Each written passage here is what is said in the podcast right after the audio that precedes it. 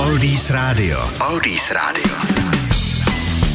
Dospíval nám byli Jay Kramer píseň Bad to Me, kterou mu složil John Lennon a my se jdeme podívat do kalendáře. Dneska máme 15. března roku 1493 se Krištof Kolumbus jako objevitel nové země vrátil z první cesty do Ameriky. Roku 1847 byly v Praze poprvé rozsvíceny pouliční plynové lampy. V roce 1891 byl slavnostně otevřen průmyslový palác v Praze, postavený pro jubilejní výstavu. V roce 2008 bohužel pravé křídlo paláce lehlo popelem. 1895 v Českých Budějovicích byl založen pivovar, dnes známý jako Budějovický Budvar. 1906 to se začala vyrábět auta Rolls-Royce. V roce 1907 ve Finsku mohly ženy jako první na světě volit a být voleny. Přesně před stolety začaly vycházet osudy dobrého vojáka Švejka od Jaroslava Haška, původně v sešitech na pokračování.